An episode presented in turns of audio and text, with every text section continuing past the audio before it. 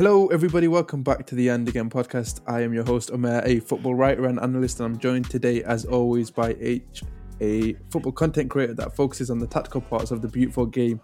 The World Cup has concluded. Lionel Messi is king, uh, and Argentina are crown champions. Um, which, for for the people who follow me and the people who know me, you'll know that I'm absolutely over the moon with that. Um, we're going to talk a little bit about the game, um, the final, and what a crazy final it is.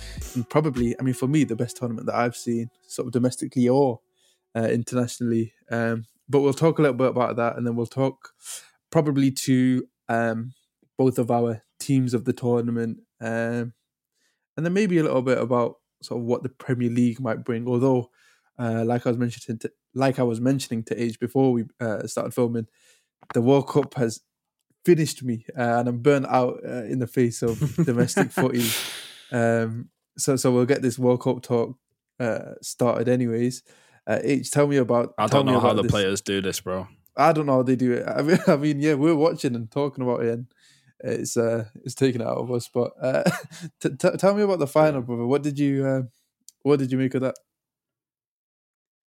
Oh, I loved it, man. I, do you know what I I love I love like tactical parts of the game, but when like games like that are just so like individually like individually carried, I, I, there's just something. It was almost like basketball, like not only the the pacing of the game, but like the actual way in which the game was played with obviously Mbappe and Messi. And I thought there were some outstanding players. Honestly, like I thought. um uh, I thought Angel Di Maria again was just I exceptional. Love, like, I love first sixty minutes, man. I just this I, w- I wish it didn't end so bitter for us and him because I just feel like every single time I watch him, I'm like, this guy is he's just so much better than he's actually regarded as. Yeah. Um, Enzo Fernandez, obviously the best midfielder in the world. I'm joking. Young um, player of the nah, tournament just, as well. Yeah, on on it. Nah, I gen- genuinely like. I've never, I've never seen, I've never seen a player fit so comfortably. I think people need to understand that before this tournament, he'd played three games for Argentina, and all of them were friendlies. Yeah. Um, and and in this tournament, we've seen him play as a single six, as a double six, as an eight.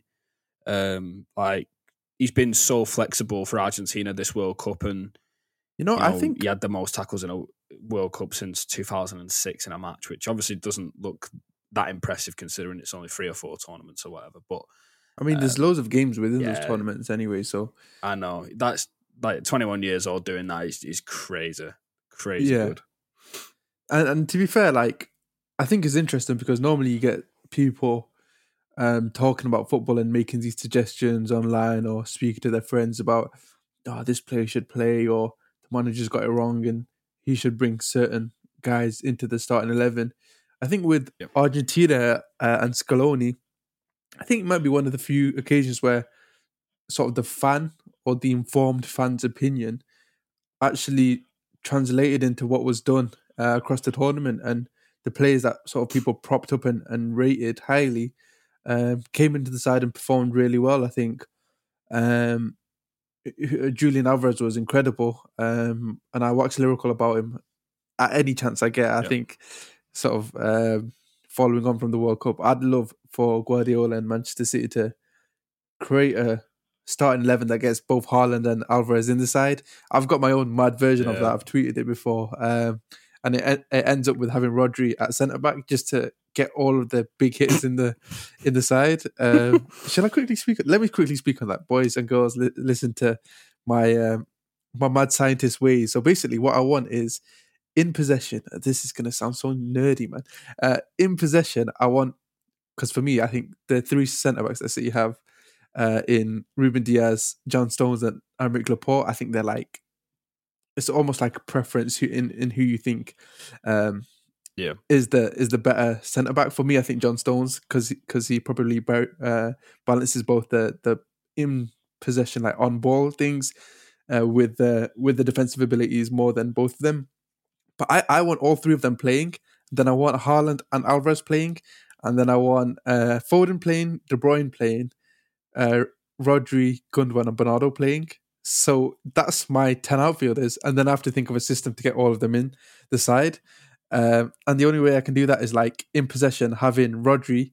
Um, I mean, in possession, Rodri can be in midfield, and then you're playing sort of this three-one-six. Rodri has that one, um, and then like Haaland, Alvarez down the middle, Bernardo, KDB on the right, Foden, Gundogan on the left, uh, and then you have your three centre backs at the back. And then out of possession, you're thinking, how the hell do you sort of figure out how to play all of these 10 players? I just think at that point, drop Rodri in as the centre back, Laporte left back, Stones right back, and then Gundogan, Bernardo is your two midfielders, and then little 4 4 2 off the ball, um, which actually works. 4 4 2 off the ball. Like that, that, yeah. I like that. It, it actually works, but I think it's so crazy that I don't know if we'll see it. I think Guardiola is probably the only coach who might do it. And the fact Luis Enrique was the coach who played um, Rodri as this centre back gives me a bit of hope. I think we've seen Rodri at centre back before, and perhaps have you seen that game? Sorry, just to uh, it's a complete tangent, and it always happens on the podcast. But have you seen have you seen this game where like Fernandinho played as this like false centre back, kind of like what I'm yeah. describing? Yeah, yeah. Was it? um I think it was against Champions League, wasn't it? No, I don't know. No, it Arsenal, might, yeah. It might have been Arsenal. I don't know. It might have been Champions League. Or there was, there was a couple because I swear, it it was when Pep started to like use Rodri as the six. Yeah, I think, and then there's been a few occasions yeah, basically where like I think the one that I'm thinking of is like Fernandinho basically played as the DM. Um, it was sort of like a three-one something something ahead of them, but like in possession, when City had the ball, Fernandinho would be the DM. He would step up and be the DM. And then when they'd lose the ball, he'd drop back and be that centre back and make a back four. And I was like, this is oh, amazing. Oh, that's um oh what the bloody hell is it called now? Oh, like a oh, uh, it's libero. like a libero. That's the one. Yeah, yeah, yeah, yeah, yeah. yeah. The yeah, thing is, yeah. yeah. To be fair, I, I, would say it is like that. I, I'm viewing it more as like the DM stepping back into defense Whereas I think the libero's like a centre half stepping centre back yeah, going forward, yeah. but it's so basically the same thing. Um, yeah. But enough of that tangent. If it ever happens, I just want to. I wanted to say that on air so I can clip it.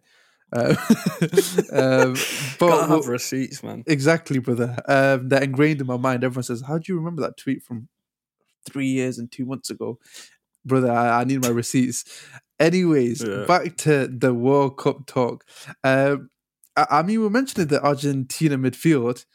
Um, one player I want to mention actually is is Mac Allister. Uh, I want to get your thoughts on Mac Allister as well because I saw some people making a comparison on the timeline um, in that he resembles Gundogan. And funnily enough, I basically think I relate every young midfielder to Gundogan at some point. I think I've related Frankie, uh, Enzo, Jude, and now I don't know how old Mac Allister is actually, but like Mac Allister as well. Twenty three. 23 years, so he's very young. Um, but to be fair, I think Mac Allister, in terms of some of the things I saw yesterday, was like a fairly close in terms of style and, and role um, comparison to to Gundogan. I don't know uh, if you saw that, but just yep. in general, what do you make of his game yesterday? I thought he was brilliant. I think he's been. I think he's been brilliant all tournament. I think he's. um He's uh, he's so interesting. Like he's been he's been used at the base of midfield for Brighton, um, and yeah. it's just you know um, we seen him yesterday as the furthest fa- like the furthest forward midfielder, and I've just that kind of flexibility in his game at 23 years old um, is crazy considering he's not got a physical profile which can carry him through both positions. Yeah, you know he's he's just pure brilliance on the ball. Similar a little bit to Gundogan. Um, was the way he used his body. And I, I know you've mentioned that he's not massively physical. I would probably agree with that. I think the way that they're able to sort of use their steps and, and place their feet between um, the ball and, and the man that is trying to win the ball off them and sort of shield the yeah. ball. Um, it's sort of very Gundogan esque. Um, and Gundogan has so many traits that are like, if you want to be a top midfielder, just sort of study Gundogan's game because he's proficient in basically all parts of the midfield. Um, but but with Mac Allister, I think earlier on in the tournament as well, we saw him playing off the left.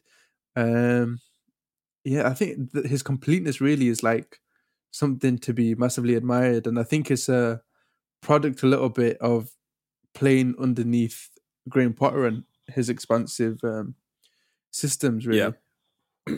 hundred percent. I think as well is you know we we we go a lot we go on a lot about profiling players correctly, but I just feel like this is a midfielder who um is you can profile in tens of different ways. Um, Yeah. I just uh, like yesterday. I, for me, I saw a, a left centre mid in an Arsenal team, and I think I tweeted it as well. I think like that's what I seen from him yesterday. I seen. I mean, left centre mid in the rotations. Arsenal team is basically left centre mid in a City team, which is City team, okay, Gundogan. which is Gundogan. Yeah. Yeah. Um, I hear that. Yeah, I just I, there's just something about players who, like you said there, when they're when they're so small but they use the body so well. Like it's the South American way in it. How many players have we now watched that have ridiculous upper body and core strength when they're dribbling? You know, it's Yeah. usually wingers and stuff like that. And it's interesting how you obviously mentioned how he was used as a winger. Um, You know, yeah, uh, just just a crazy good talent, honestly. When you when you mention about players using the body and things like that, I've actually noticed that a lot more this tournament than ever before, and I think I had a few moments where I was like, sort of realizing things um, about dribbling that I hadn't picked up upon um, before the tournament. But one thing that comes to mind is Messi um, against Gvardiol. Um, and I think there's a little moment where he's at the edge of the box and he sort of feints to go right before springing and running inside. Um, and and when he does that, I think he uses his hand really like cleverly, but he, he uses his hand and just sort of palms off uh, Gvardiol to sort of keep that separation, but also spring a little bit and um, prevent Yep. the defender getting close to him. And I watched um, I watched some of the Croatia games and and Kovacic does that really well as well. Um, Yeah. not not just in palming sort of defenders away, but like using their arms as this sort of like sort of shield around him. And if there's any players within Yeah. that sort of vicinity, just pushing them away with the forearms, elbows a little bit. Um, because at it's, the end it's of the a day, completely different. It's a completely different parallel, but Nemanja Matic used to do that all the time. I need to watch some Nemanja. Matic used to literally, Nemanja Matic used to carry the ball out of defence or midfield, Hmm. and someone would like try and challenge him, and he'd just like put their arm across the face like that, and just be Yeah. like, "No, like you're It's not, so you're not even getting anywhere near this ball." Yeah, because because when I think of dribbling, or I think when when people in general think of dribbling, there's obviously what does the player do with the ball at their feet. Um, Yeah. Whereas throughout this tournament, I've I've seen dribbling a little bit more as how does the player with the ball prevent the opposition from getting it, yeah, and that can be in so many think- different ways. It doesn't just need to be with the foot. I think I've seen. I I call it two different things, but I think this tournament especially has been one where I've like really differentiated the two, and like carrying and dribbling in this World Cup has become like almost like polar opposites to me. Like I feel Mm. like I'm seeing I'm seeing midfielders who like walk with the ball, but they're not running at pace. But Yeah. they're getting the bit, they're getting the ball up the pitch. You know, they're using the body well, stuff like that. But then I'm also seeing incredible ISO wingers like Rafael Leao, for example, or Di Maria. Mikael Saka or Di Maria. Yeah, like a yeah, uh, this it's been a crazy tournament. Like, there's just so much to take from this. I think that's one of the reasons why I'm just absolutely exhausted. like, I just I've been trying to just. I, like I've been trying to take away like so much tactical element of the game, Yeah, but in taking away the tactical element of the game, I'm also looking at players individually too in depth, and I'm like, like when I watched that Messi against Gvardiol dribble, I'm like, why does he even challenge him? Like, it's not even that he doesn't look at him and go, yeah, I can get past him, surely. Like, do you know what I mean?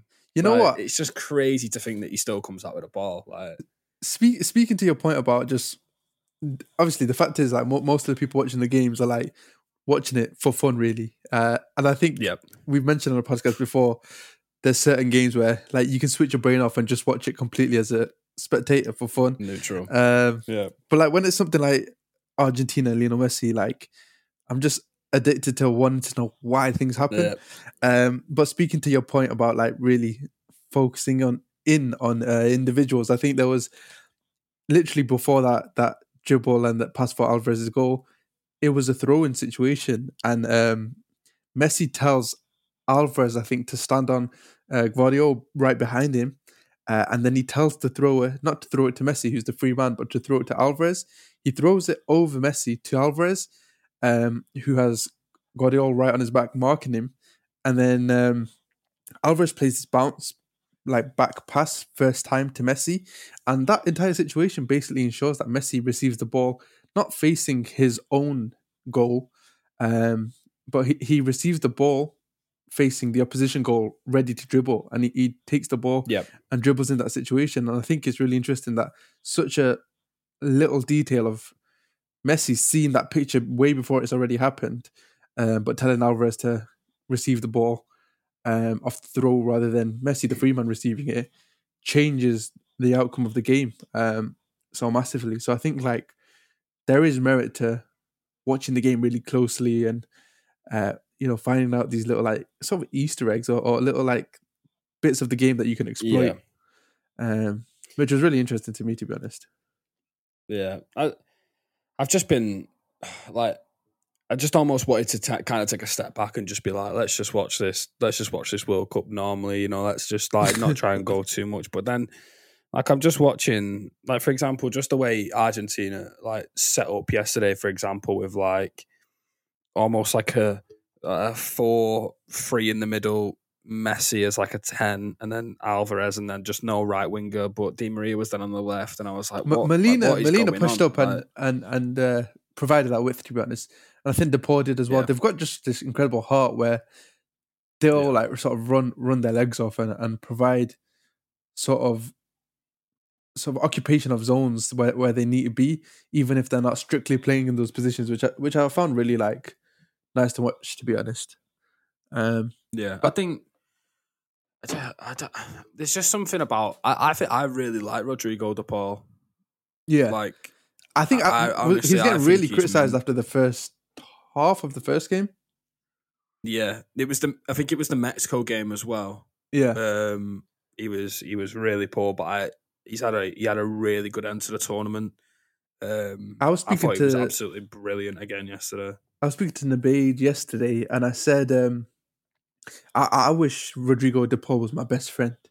Like this guy just seems like such a good guy. Like you Yeah. every picture, video, whatever I see of Lionel Messi, Rodrigo De Paul is like within sort of Yeah. two feet of him. Um, and to be fair, on the field, like he sort of ran enough um, for for Messi's walking, if that makes sense. Um, yeah, on the right hand side. Yeah, yeah, it genuinely did. Um, but but yeah, I, I- to be fair, I, I don't think I can sort of single out any players in that Argentina side who. Actually, to be fair, do you want to talk about the Lautaro Martinez cameo? Oh, Sen, this this is for Senators because I know he absolutely like he he said a few he said like a few I think it might have been like a year ago at this point he said that he will crumble on the big stage and then he's had two chances on the big stage and he's missed about fourteen big chances in I- the big oh, stages. You know, I'll be completely honest. Yeah, Oh, if you know me and if you know the players that I stand and the players that I rep and the players that I love, you're gonna go for it. they're players that are like they'll make something happen within the game and then they'll just miss the chances. Like Christian Pulisic. I just can't believe he shot when he when he went into the box on for the Messi's third goal. I can't believe he just pelts it at the keeper. it's hilarious though because it works. Like they I know, like that is like- that is the crazy thing. It, The it thing is- worked. when when I watched that game and he was missing all of those chances, I was thinking, Lautaro, brother, come on, like the script is written for you. just get to, one. Yeah, just, Just come on, do one. something. Uh, and I sort of half jokingly tweeted something like, uh, "Scaloni's bringing on um, Lautaro and he's giving him the come on, win, win us the tournament speech here." Um, I said, Yeah. he- "Win us the tournament script writing or something," and then like he kept missing those chances, and I, I said something like. Lautaro's forgot his lines. He needs to learn his lines. And then he took that shot. He didn't score, but the goal came from what he Yeah. actually done in that that situation. Um, so I think It's a as shot bizarre, action. yeah, uh, and I think as bizarre as his cameo was, and the fact that he should definitely sort of not be headering across that comes from that side back to that side. Oh yeah, Yeah, I don't know how. I don't even know how that's physically possible. But irrespective of all of that, it probably was the right substitution, and it shifted momentum back into Argentina's favor. He made loads of things happen, Yeah. uh, and he didn't shy away, even though he was missing things. So you know what? I think people I respect it, I even think though people can obviously. Think people can see that he's that he would work next to a big man like he does for club. Like I think people can kind of understand how a Romelu Lukaku off of him maybe helps his game, or like a Edin Dzeko off of him hit, like helps his game. But like I said it on on I think it even might have been our last podcast. Like he's he's not as unreliable for Inter, but he he is like a very unreliable finisher. But I do feel bad for him because he's one of like he's he's one of the best like off the ball presses I've watched recently. Like he's so tenacious. Obviously, South American. He's he, he's he's one who's got really good strength, like upper body strength, Mm. really good like core strength, like really good when he takes the ball. I said this on the last one, but he's like really strangely good in the air, which is ironic considering he missed that chance. He he met the ball head. though. Too fair. I was just, I was, I was thinking to myself, I was like, this is actually the one. Like, ahead, Yeah. like he's good in the air. Like you'll, you'll at least put this on target, and it was like not the easiest one, but like Yeah, I mean, it shouldn't have been. It shouldn't have gone where it did no, no, by no, no. as much as it did. Um, It was a free. I always, I, I'm really critical of players who miss free headers yeah, because, like, like obviously, if you play football, you know how hard it is to get a header on target when someone's going up for the header with you. But when you've got a free header, it's Yeah. like, it's it's it's quite like it's not easy because the ball's obviously whipped in with a lot. but of I mean, pace, relative to the chances that you so get, much easier. Yeah. yeah, it becomes so much easier than people might think free headers. So yeah, I don't like it when people miss or players miss free headers. It does No, I my don't head in, either. honestly.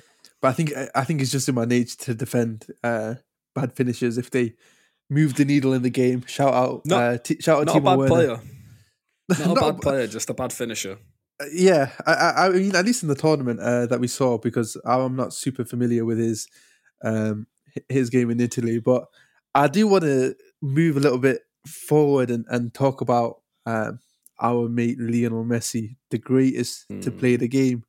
Um, that that's surely a, a statement that you agree with. Um, I assume. Oh yeah, oh yeah. Not even, not even just because of yesterday. Like just, I w- so I've watched. um So I watched. So I watched. When was it now? Like 2017. I like proper started like watching football like tactically and like understanding it. And I played it, and I played it from when I was quite young. Yeah. Um, and as you can tell, I didn't really have like a blessed physical attributes.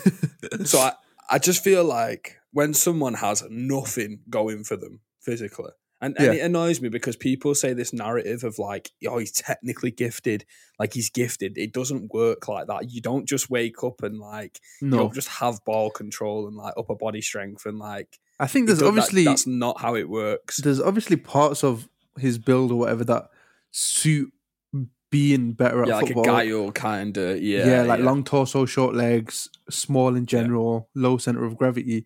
But even irrespective of that, we've seen players in that sort of build before. Um, Yeah. And what I mentioned in my article that speaks to your point about sort of having to put in that work to become as great as he has done is the idea that he became one of the I mean I, I would say he became the best free kick taker later on in his career. He was Yeah. always sort of average by the numbers in terms of penalties. And then in this tournament he's changed his penalty technique and shown a mastery that's like on par with how Neymar takes his penalties. I think the second penalty um, in the final was a testament to that and how Yeah. he really just gently caressed it uh, to the opposite side of, of Hugo Lloris. And I was like, this is a confidence of a, of a player who's been a sort of penalty kick master across his career. When that's never been the case, he's just really developed it. And I think he, because he's almost been a bit shy or introverted in the past in his career, obviously this tournament he hasn't. This tournament he's sort of mocking and, and, and celebrating in the face of Louis Van Gaal and uh, calling out Yeah. Weghorst and, and all of this, which I, to be fair, I, I loved. Um, except for the Weghorst, I, fe- I felt a bit bad for Weghorst, but just in general, sort of like uh, uh, giving, g- yeah, facts, giving it the, the the big one to to Louis Van Gaal and things like that, and sort of just being this really vocal, like massive Yeah. personality. Uh, but just in general, like I think the fact that he's been able to master penalties, free kicks, master leadership, I'd say. Um, Yeah, definitely Change- master leadership. I'd, I'd Yeah. heavily agree with that as well.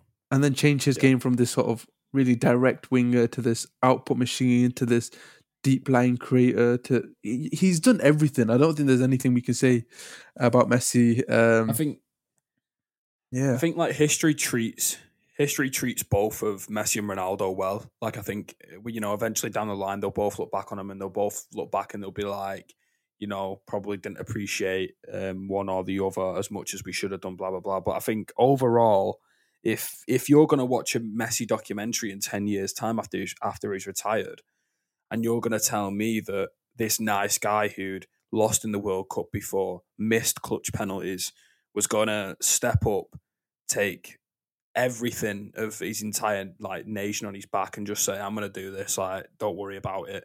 You know, I'm going to be the one to take the first penalties twice in two penalty shootouts. Mm. I'm going to bag on both. I found that You really know, interesting. Um, sorry to cut you off there, but I, I- I did find it really interesting how Mbappe obviously took the first one, putting away his third penalty against Emi Martinez, and I think at that point, that really sort of nails home some momentum for France. Um, Yeah. And I think the fact that it was counted directly after with a Lionel Messi penalty with that much sort of coolness and and yeah, like effortlessness, um, really sort of swung the the momentum back in Argentina's favor, which is, you know, everyone says like leave your best take to fifth and things like that. I, I really like that Messi took uh, the first one, as did Mbappe as well. I just like even I like obviously I grew up watching Cristiano Ronaldo like from a young age. I've watched Cristiano Ronaldo at his peak and stuff. I've watched probably one of the most clutch players of all time. And then the the criticisms of Messi has always been about um them clutch moments not showing up in the big finals and then And the and the certain trophies in- like uh, knockout yeah, and there's trophies. certain trophies he's yeah he's not quite done the bit for. You know, sometimes it has been Angel Di Maria who's stepped up and done it for the country and stuff like that. But then to put in a phenomenal performance in the final, but then yeah, the best player for me by far. Do you do you have um because I've seen some people on social media say like Mbappe had a better performance in the final. Uh, where do you where do you stand on, No, on I that think- conversation? S- So I actually, I'm really glad you brought this up, and I think Mbappe um, had one long good moment in the game. If that makes if that makes sense, I think the 30 minutes. I think it was from the 60th to the 90th. Um, he was he was really really good, and then he had that Yeah. one dribble that Dybala thankfully cleared in that last two minutes of the game Yeah, but this is this is I tweeted this and I think people are not slightly coming around to it because I think people were already like fully aware of this is the way it is. But this is knockout football is custom made, like tailor made for players like Mbappe who have ah, yeah. I actually think he's the best. switches. Yeah, he's the best like, knockout cannot. tournament player. Yeah, this is one of the reasons why Cristiano Ronaldo has won so many Champions Leagues, and you know he's like, Decisive in the moments, sort of players, yeah, these sort of players who don't have to have like a lot of the ball to make these snap actions is like incredible. How like I don't think people can fathom how hard it is to have one or two half chances and to turn them into goals in on like the biggest stages in the biggest moments when your team's losing. Yeah, Like I- I'm not being funny, but that second goal, he doesn't even have to take it with his first touch. He Yeah. doesn't even have to do that. Why does he do that? even though I thought Messi he- was like definitely clear of Mbappe in terms of performances over the 120 minutes, I would say Mbappe's second goal was the best action of the game by far. Um, I've just, I can't honestly. Like I just, just anyone, just like, just take a ball down to like a pitch and just like, where does it? He hits it like just inside of the box, like on the corner. it's also Just just, hit- the, the honestly, audacity and the it. confidence to like do that at, Yeah. at a World Cup final, and you're already down. Yeah.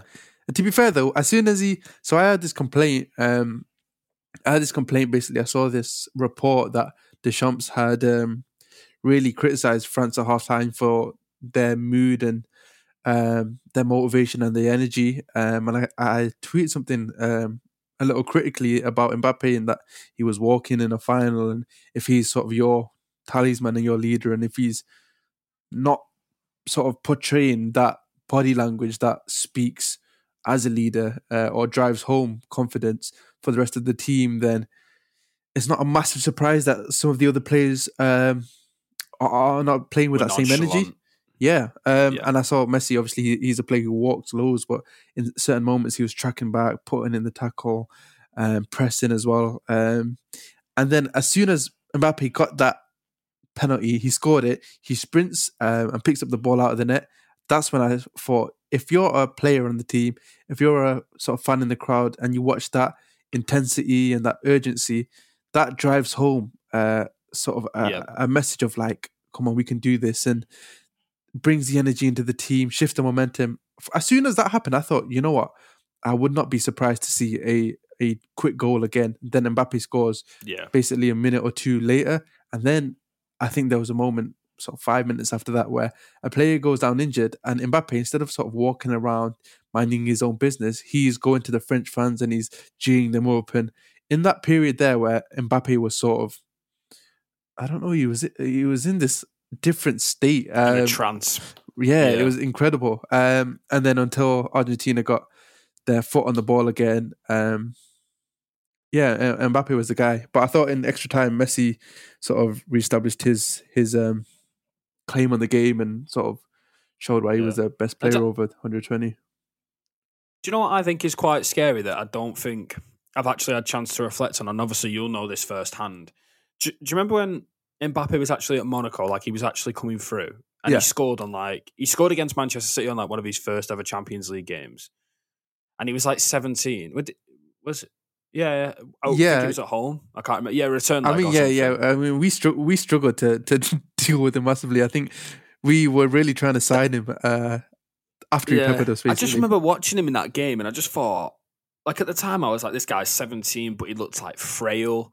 He looked like a bit like he was he was really good in, in the Champions League. Like obviously he was like confident and stuff. I was thinking this guy's got a lot of work to do, yeah, and it just feels like he's just gone, like he's just morphed into this like physical. I've never seen someone move like that. Like, do you want that clip in the box? Yeah, yeah, yeah, yeah. That's That clip of I- yeah. R- that's cra- R9, that's crazy. R9 aura um, to that That's clip. 2012 Ronaldo. That is nuts. Yeah, he was really in his bag there. Um, Crazy.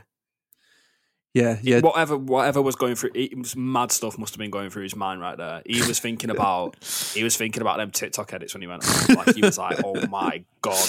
You know what? I I've Uh, for Mbappe, one, I, and I think people might not like this about Mbappe, but I really like the fact that he, at least on field, I think off field is a bit like sometimes distasteful. I mean, it doesn't really Sticky. matter. It Yeah. doesn't really matter because is sort of what what goats do or or what elite players do. But like the the fact that he has this like confidence to just think, I am that guy, and uh, you know I'll take the ball here. I know I can beat Yep. this guy. I can beat another guy. I can try and score here. I really like that. And even if he's like, I think comparing him to Messi is sort of unfair. Um, and, and saying, okay, he's not the complete player. He can't sort of dictate the game from the second, third. Like, sure, all of that's true, and it means like for me, he won't sort of touch Lionel Messi's greatness, but it doesn't mean that he's not an incredible, incredible player. I think you can just be a final third player and be elite and, and one of the best sort of to Yeah. grace the game, especially on the international stage. Um, for Kylian Yeah. Mbappe, anyways. this is this is what I think like this is this is why I like preference is so huge when you're talking about your favourite player because for for ten years more, Mbappe is going to be the guy who's gonna, you know, pick up the ball last line, take someone on, shoot, cross, um, you know, mazy dribbles. Like he's gonna be that guy. But some people might like that, but think it's too predictable, think it's too rash. So people like, like you just said, like your second phase, like dictators who can drop into these pockets, like like Lionel Messi, and Yeah, I think you've got you've really got to appreciate both sides of the coin because I think I'm I'm someone who I'm someone who rates Messi and Ronaldo extremely high, and they couldn't have been more different players if they tried to be. yeah, yeah, Um, and I think I can I can sit here and you know, you know, really think about Cristiano Ronaldo at his peak and be like, I loved that. I love that relentless, like no prisoners kind of like really aggressive final third play. But then sometimes I can sit there and watch Messi and I'm just in love with the you know the way he moves on a ball. Like no one can get near him. He plays the game at his own speed. No one's rushing him. You can't rush Yeah. Lionel Messi off the ball. You can't take the ball off him. And I think them two parallels, you've just got to like, you've really got to enjoy them both because it's like water and fire almost. yeah, It's, like it's, it's crazy, like the difference between them. But also the level that they're both playing at, eh, and obviously Messi and Ronaldo, and now Messi and Mbappe. It's just it's just crazy, and I think you've got to you've got to admire them both, and I think I'm lucky that I that I can do that because I know there are a lot of people out there who don't like doing that. But yeah, man, I just I've never seen two footballers be so dissimilar yet so good at the same time. Like Yeah, crazy different. for me, I think it's important to really appreciate plays for for what they are. And to be honest, I think sometimes just comparing plays, it just takes a bit of the I don't know, it just takes the enjoyment out of things really. Um Yep. for me, I think to be the greatest and to be like sort of in the top three, four, five of all time, you need to be a player who has a completeness.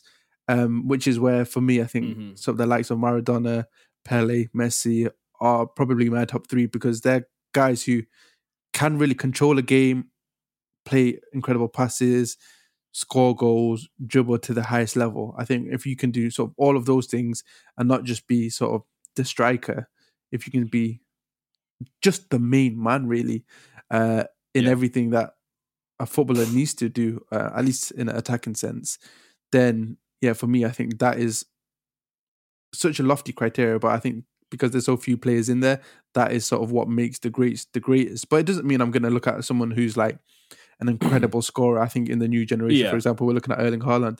I'm not going to look at Erling Haaland and say he's a poor player. I think in some circumstances, if the output is so good, then it can bridge the Yeah. gap a little bit to a player who's less complete, Well, I, uh, more complete. Sorry, but yeah, less effective. Uh, but I just think like if you're really effective, the ceiling is you should for be the players effective in are all game states. yeah the, the players who Yeah. are the most complete are, have the highest ceiling. Well, I, I agree with you. Like I I prefer obviously I prefer Lionel Messi. I prefer that style. Um because I, I do believe that if you can affect a game in any game state, like Lionel Messi on the break, Lionel Messi versus a deep block, Lionel Messi in transition, like they're all the same quality of player. Lionel Messi, the creator, Um, Lionel Messi, the scorer, Leo, Lionel Messi doing quarterback, the king. receiver. Yeah, just uh that guy. Do you know what? I've it's gonna sound so that guy has dunked on my club twice in Champions League finals. head to head. And I still yeah, and I still sit here day by day going, that guy is fucking incredible. It, do you know when it gets to the point where it doesn't matter that they've done that to your club because he's done it to every club. yeah. every club's gone through that pain, and it's there's just still people- equality. Yeah, there's still people just like absolutely worshipping this guy who just are not Barca fans. well, yeah, Like, I, I he's probably dunked the, on their club numerous times. I saw after the final, um, sort of legends of Brazil, Brazilian people, Brazilian fans, sort of complimenting and, and celebrating Messi's win, which is like, in my mind, relatively unfathomable. But when you look at the greatness of Messi, uh, you you can understand a little bit about why that would be the case. Um, I think we'll, we'll move on and just quickly uh, wrap up with our team of the tournament. I said we're going to talk about the Premier League. We're absolutely not going to do that, people. I'm so sorry. No, no, Uh, no, no. We but- are so far away from football. Like, No, I, was, I don't remember holiday. anything. I, all I remember is Arsenal are first and and City are second. That's literally all I remember. Um, I'm gonna have to type up my team in a tournament now. I have no idea who I'm gonna go with. all right, I'll try and I'll try and delay um, the podcast audience. No, I I have some. Of, I have some of my own players ready. I've got my keeper ready for Right, sure. I'm, um, all right. It- uh, okay, I'm gonna type my I'm gonna type my team at one second, and then Cool. I mean, to be fair, there's loads of players. Um, and you know, when we're doing team of the tournament type things, I always struggle with sort of players who are really, really good but left the tournament early. Um, Yep. So we can do some honourable mentions if we want. Um, but in goal, I have my keeper uh, locked and loaded, um, and it's none other than Morocco. Morocco, sorry, yes, that's the same one. Yeah, Yassine Bono. What a what a keeper. Um, although I think you know what, I'll give a shout out to. I want to make sure I'm pronouncing his name right. Um, I think it's Al-Owais, the Saudi Arabian keeper. In the group oh, he stage, was he, brilliant. yeah, he put in a Yeah. real shift. Um, let me just I make sure. I've got his name right. Yeah, Mohamed Al-Owais. He was really good, and I think um, the Croatian keeper as well that you gave some uh, praise to Yeah, before he dropped a couple classics. Yep, Yeah, brilliant keeper. Uh, and then also, to be fair, you know what? Would, would I put Yassine Bono over Emi Martinez? I I don't. don't know because of the penalty shootout. I don't think I know. I don't think I know. Yeah, the penalty shootout's kind of like do put him a bit off. I just really liked the completeness of of Bono. same. Like I he- think I'm gonna like, have more Argentina players in my team as well. Yeah. Well, right. Are we doing? Are we doing centre backs first? Or are we doing? So we'll we'll, we'll say for our keeper, um, Bono slash Emi Martinez, Slash And then- and then we'll go centre backs first. Actually, Right, okay. I'll go. Uh, I'll go in my two. My two are Gvardiol yep. and I've I've got Stones slash Souttar for Australia Oh, that's good. You know, yeah, three great. I- because I I, want to put Stones in, but I feel like the fact that England went out to France has like put a damper on it. But I actually can't think of anything that Stones did poorly. yeah, Like I think people was only good. people try to blame him for some of the um, goals that we conceded against France, but I think he wasn't massively at fault for any of them really. Um, and it's hard to put the blame on him in those situations. I think what was Yeah. really impressive with Stones was his ability uh, on the ball uh, and the way that he broke Yeah. the lines. Um, and there were sort of clips going around the way that he sort of puts his studs on the ball and um, provokes the opposition to step forward onto him before he evades and plays these passes through the lines. We struggled a little bit to progress centrally with only Rice in the middle, um, but but Stones made up for that uh, in in good measure. So I think maybe he doesn't get into my actual team because England didn't get far enough. But like, yeah, massive. Yeah, massive that's that's that's my only thing against it because I think I think I probably would put Souttar there because I just think Australia getting through to knockouts is absolutely incredible. And, Yeah, you know, I think that's a great shout actually. But I think overall, I probably would go with Gvardiol and Souttar. But I do think that um, Honourable I do mention. think that yeah, I do think he was brilliant. Like I, I don't really know what he did wrong to be honest. I think all three of your shouts are great, and I probably have them somewhere in my list. Um, I actually don't have any of them uh, as my two. Um, I know, Okay. fancy. Um, I've got, uh, and I know he gave away a penalty, and he basically almost threw the um, he threw the World Cup back to, to France. But Nicolas Otamendi in that tournament, I don't care. Nicolas Ot- Otamendi for me was, I mean, he was the heart. Uh, I mean, there was like about four hearts uh, in Argentina with De Paul and um, so Otamendi. Who else was there? Um, Paredes. Paredes was a. I mean, Paredes was trying to fight anybody he could fight. Um, but but for me, I thought Otamendi was like this really aggressive, proactive defender um, against some of the most like physically imposing attackers. Um, and especially when the back, uh, Argentina's back was against the wall, like he he was sort of the defender to step up, played every game. Um, I think Yeah. he played every game, but he was a s- sort of mainstay in that defensive side. Um, yeah, and yeah, he, he's prone to sort of one or two sort of errors that look massive because of the nature of his game being really aggressive and things like that. But I think the pros massively, massively outweigh the cons, and I don't think Argentina would have been Yeah. close to progressing uh, and winning the tournament as they did without him. And then the other centre back I've got is Saïss. Um, I thought he was really impressive. I think on the World Cup, I really appreciate centre backs or defenders who are like reactive and sort of leave their zones and put their body on the line. And I know it's less common um, at club level, but I think sort of it's a throwback to your Sergio Ramoses and your uh, Cannavaro Yeah. types. There's too Um, much space in in the boxes, and it just makes it really nice seeing that. I mean, just like Lissandro Martinez, it's like one of the many things I I admire about him. He's going to give away a pen at, at some stage, but for the five other tackles that he does make that are last ditch, I thank him for those. Yeah, I think a shout a shout um, out to um, yeah, shout out to Upamecano as well. I think he, Yeah, he was, was in a similar vein. He made a really nice block as well. I think yesterday. I think Um, yeah, he. I mean, I, I remember. I remember tweeting about. I remember tweeting about Upamecano because there's a, like a very like split thing between people like either really disliking him as like a bozo and like he drops too many Yeah. or him like being excellent. And I remember tweeting like every time I'd watched him up until like a certain point, he'd been absolutely exceptional. But he he does just drop like certain clangers, Yeah. like, like lapses in concentration, like for the England game, for example. you know what? Like so, I'm yeah, like it's- it's- I- I'm I'm probably more lenient um on footballers in general than sort of um sort of like the average sort of at at least the average Twitter fan. But I think with someone Yeah. like Upamecano, it reminds me a tiny bit of like the narrative around Stones a little bit. Um Yeah. Everton, early Man City making errors, but like the quality there is undeniable. I think Upamecano only being 24 years old is like there's there's massive room for him to improve. I think there's so many defenders that we see who are like early mid Oh, he'll, he'll go. He'll go to the top for sure. He'll go Yeah. for the top for sure. Um, so yeah, being sort of, I mean, he, he could potentially have like ten plus years um still in in his game to play, and um, yeah, I think shout at him, and he, he had a good tournament.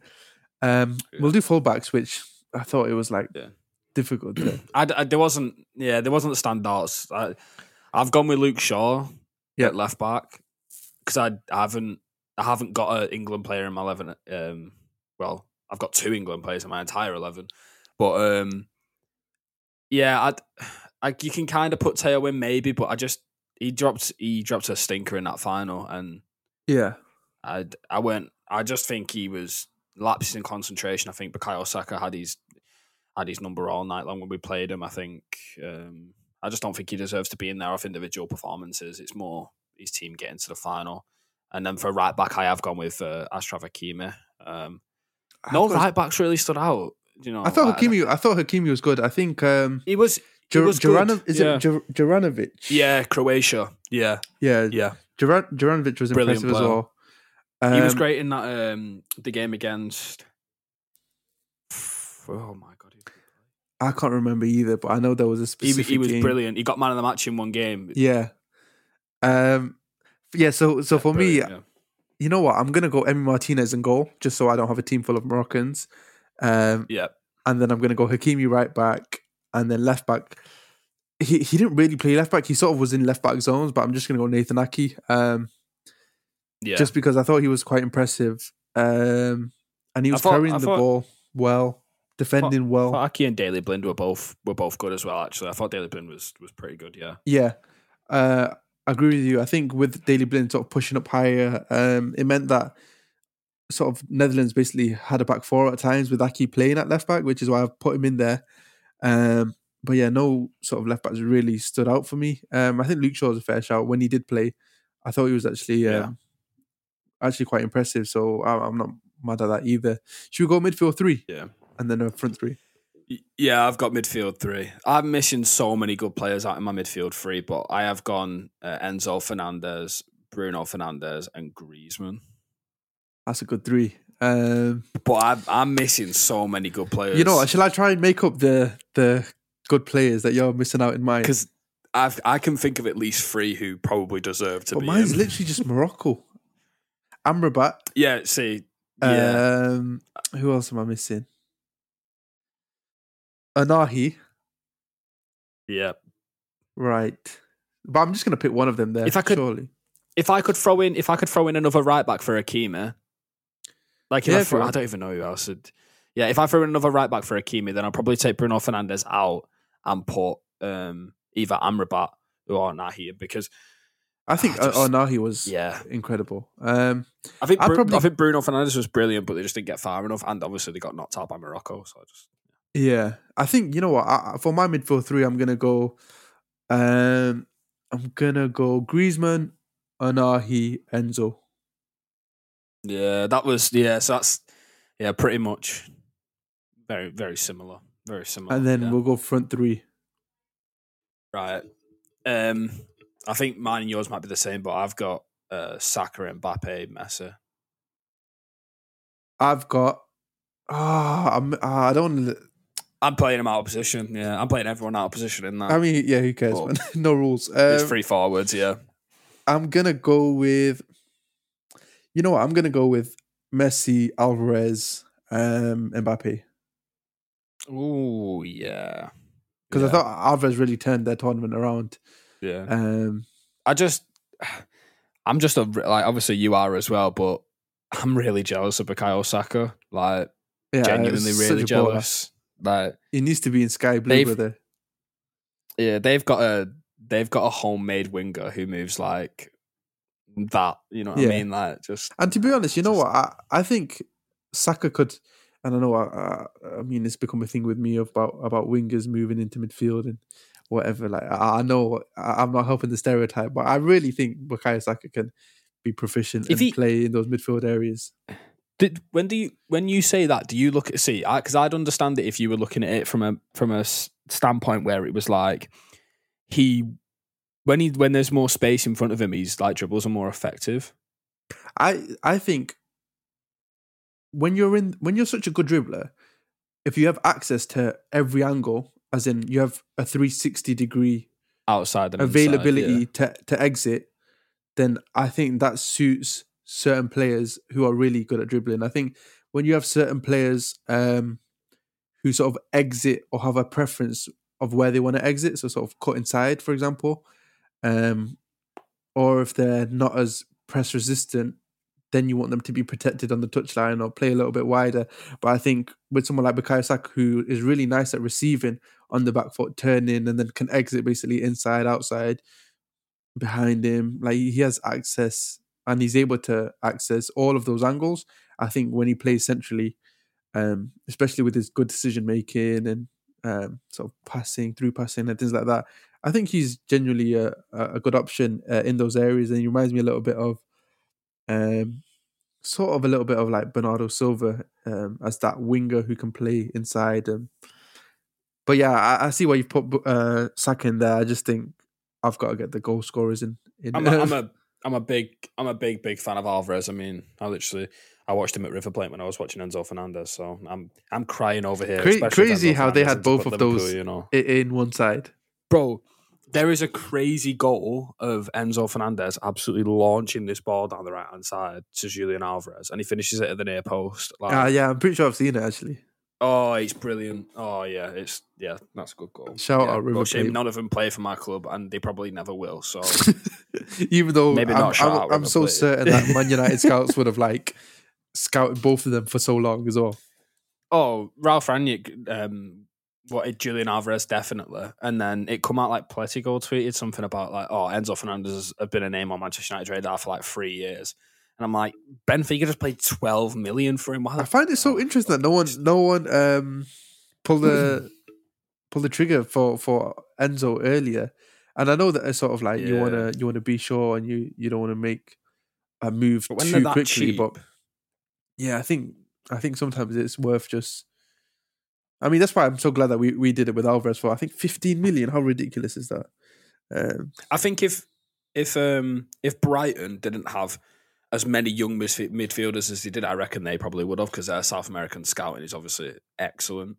yeah, So I, I feel like they would have if they didn't have like um Caicedo, Mac Allister, like if they didn't have both of them starting in the same midfield, then I think they probably would have gone and got Yeah. Enzo, Enzo Fernandez. But I think Yeah. now now Enzo's being quoted at like 80 plus million, and oh yeah, well he, he's literally he's been at he's been at Benfica for five months. and and he won Young Player of the and Tournament he's in a the team. World Cup. Yeah, he's a World Cup, Cup yeah. winner, one young player of the tournament. Yeah, this guy's nuts. His stocks are through the roof. Um, but to be fair, whoever, whoever buys him, like, shout at them because they'll get a lovely, lovely player. Yeah, Anyways, we'll wrap up this podcast. Um, and oh my god, it's been prob- an hour.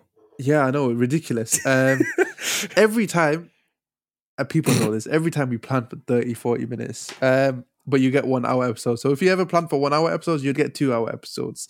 Um, so we won't do that Imagine that. for for a while. Um, maybe if we ever do this in person and we have a studio and that, we'll, we'll get longer than one hour episodes. Oh, But for now, that'd be yeah. that would be sick. Um, but for now, we'll wrap it up. Appreciate everybody uh, listening to the podcast as always.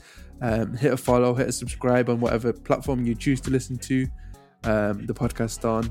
And yeah, we'll catch you again next week. Thanks for listening.